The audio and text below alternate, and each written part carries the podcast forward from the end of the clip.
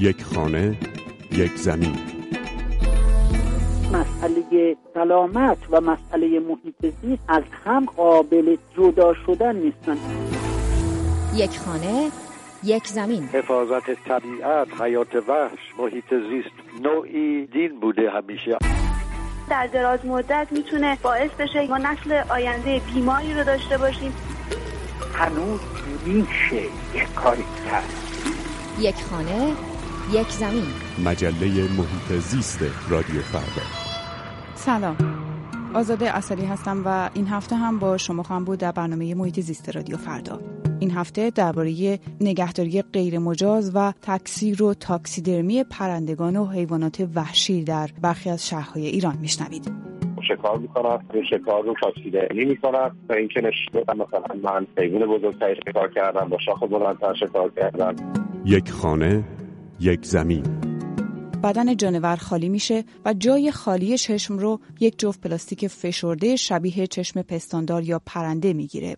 این مرحله بعد از گندزدایی و سفید کردن جمجمه، شاخ و اسکلت یک جانور شکار شده انجام میشه. در نهایت یک گوزن با شاخهای بلند و گردنی کشیده بر یک تخت چوب چسبیده و روی دیواری نصب میشه که برای این تکه از یک جانور تاکسیدرمی شده در مکانی در نظر گرفته شده. موضوعی که فقط مختص ایران نیست اما این روزها فراگیرتر شده به طوری که در چند هفته گذشته چند روباه تاکسیدرمی شده در مغازه‌ای در اسلام شهر کشف شده که در کنار آمار مربوط به ضبط و کشف سر خرس و گوزن قرمز بدن کامل یک قوچ وحشی جغد سفید تاووس و گراز نابالغ و تعدادی طوطی از گونه های در معرض خطر در شهرستان پردیس قرار می‌گیره. مواردی که ایمان معماریان دامپزشک کلینیک حیات وحش پردیسان در تهران میگه از سوی همین نهاد ضبط شدند. یه بخشش دیگه فقط مختص ایران هم نیست. یه بخشی از موضوع در کل دنیا برای یه سری از افراد جذابیت حساب میشه یا نشون دهنده قدرت و تواناییشونه. برای خودشون. حالا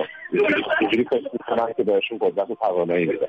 و در حقیقت کمک می‌کنه بهشون که فکر می‌کنن بهشون کمک می‌کنه که این قدرت رو بقیه نشون بدن. خب شکار می‌کنن. این شکار رو تاکسیدرمی می‌کنن. و اینکه نشون بدن مثلا من حیوان بزرگتری شکار کردم با شاخ بلندتر شکار کردم یا نمی‌دونم حیوان با قدرتتری رو شکار کردم. بعضی وقتا بعضی جاها پرورش داده میشن حیوان ها به این منظور فروخته میشن و حالا به صورت قانونی اتفاق میفته. و تو کشور ما متاسفانه بیشتر وقتها این شکارها به قانونی هست که اتفاق میفته. خرید و فروش اون اجزا و تاکسیدرمیا و پوست و اینجور چیزها هم قاچاق حساب میشه و کمک می‌کنه در حقیقت به کم شدن نسل گونه‌های با ارزش حیات افراد به گفته ایمان مماریان دامپزشکی که این روند را از نزدیک پیگیری کرده روند قانونی درباره دارندگان این تاکسیدرمی ها آغاز شده.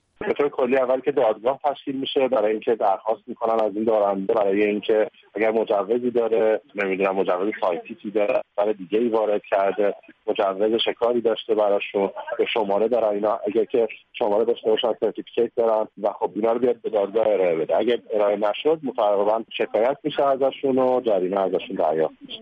اما نگهداری لاشه یا جسد بیجان این حیوانات زیبا و گاه وحشی که جاشون در مغزار و طبیعت و جنگل‌های محدود ایرانه چه پیامدهای قانونی می‌تونه داشته باشه محمد هادی حیدرزاده مدیر کل حفاظت محیط زیست استان تهران به خبرگزاری مهر گفته بر اساس آخرین مصوبه شورای عالی حفاظت محیط زیست مبلغ ضرر زیان مثلا بابت هر قلاده خرس قهوه‌ای 500 میلیون ریال، گوزن قرمز 350 میلیون ریال و قوچ و میش وحشی 100 میلیون ریاله. مبالغی که روند حساب و کتابشون به گفته ایمان معماریان با ثابت شدن شکار غیرقانونی آغاز میشه. جدیدن که جریمه ها افزایش هم پیدا کرده و تاکسیدرمی و اجزای بدن حیوانات کاملا مثل یه لاشه کامل جریمه میشه. یعنی شما اگه اسکلت یه حیوان داشته باشی پوستش داشته باشی تاکسیدرمیشو داشته باشی یا لاشه کاملش داشته باشی به یه میزان جریمه میشه یعنی اینکه جریمه ها کاملا مثل اینه که شکار رو از شما همون موقع گرفته باشه ماموران حفاظت محیط زیست استان تهران معمولا در مواجهه با چنین شرایطی با حیوانات زنده هم روبرو میشن که در این محلها نگهداری میشن. جانورانی که یا توی صف تاکسیدرمی شدن قرار گرفتند یا برای فروش غیرقانونی از اونها نگهداری میشه یا برای تکثیر و تولید مصر. توی یکی از این کشف و ضبطها در روزهای گذشته سی تابوس و 90 نوع توتی که تعداد زیادی از اونها در معرض انقراض قرار دارند حمل و نقل می شدند. بعضی از این پرندگان تخم گذاشته بودند و بعضی هم جوجه های نحیف و ضعیفی داشتند که در اثر حمل و نقل از بین می رفتند. برای همین این پرنده های وحشی بومی و غیر بومی در محل موندند تا تکلیف غذایی اونها روشن بشه. اما ایمان مماریان میگه دست ماموران در این زمینه به شکل جدی بسته است.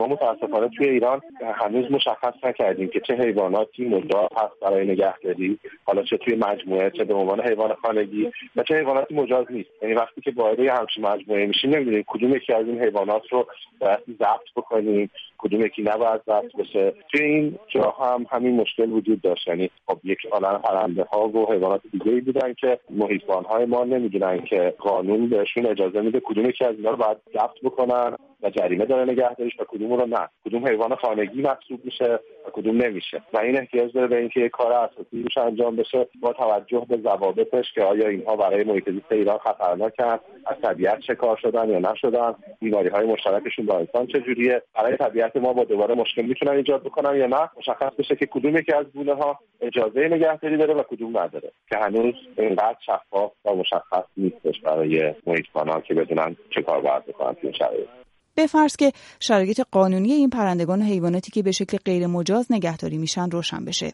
این اولین و آخرین باری نخواهد بود که یک سری از این حیوانات که باید در طبیعت رها باشن در قفسهای کوچک خانگی نگهداری میشن. وظیفه سازمان حفاظت محیط زیست در این زمینه چه هست؟ اسماعیل کهرم استاد دانشگاه و پژوهشگر در رشته محیط زیست و زیست بوم و مشاور این سازمان در تهران میگه قوانین خوبی داریم ما اجرای بدی داریم ما قانون در زمینه حفظ حیات وحش داریم. منتها توتی و تابوس جزء حیات وحش محسوب نمیشن. حیات وحش وقتی در خطر میفته و سازمان حفاظت محیط مقابله می‌کنه که مثلا ما یه بحری و یا شاهین و یا تورنتای که انواع پرندگان با شکوه شکاری هستن اینها رو داخل قفس می‌بینیم در چهارراه مولوی. در اون صورت سازمان حفاظت محیط به توسط محیطباناش دخالت می‌کنه پرنده رو سعی می‌کنه که به طریق علمی رها بکنه که به چرخه طبیعت بازگرده و از طرفی کسی که این عمل رو انجام میده و پرنده ای رو به دام میندازه و ازش سودجویی می‌کنه بایستی که در مقابل قانون پاسخگو باشه. اما کمی که از بالا نگاه کنیم تنها این محلهای غیرمجاز نیستند که با نگهداری پرندگان و حیوانات یا فروختن پوست و پر اونها یا تاکسیدرمی کردن اونها نگرانی فعالان محیط زیست و حیات وحش رو برانگیختند مکانهایی در تهران و بسیاری از شهرها وجود دارند که به صورت باغ و بوستان از این حیوانات وحشی و پرنده ها نگهداری می کنند. جاهایی که به گفته اسماعیل کهرام مشاور سازمان حفاظت محیط زیست مکانهای خطرناکی محسوب میشن که همچنان قوی و استوار به کارشون ادامه میدن. در پایتخت ایران باقی هست که در چند سال گذشته رونق فراوانی گرفته. باقی که خودش رو نگهدارنده پرندگان آبزی و گرمسیری و شکاری و اهلی می‌دونه و مردم برای دیدن یا سپردن پرنده هاشون به اونجا سر می‌زنند. محلی که به گفته اسماعیل کهرم فقط برای کسب و کار راه افتاده نه حمایت از پرندگان. نیتی که پشت تأسیس باغ پرندگان تهران بود که هنوز هم پلاکش روش هست که نوشته بزرگترین باغ پرندگان جهان.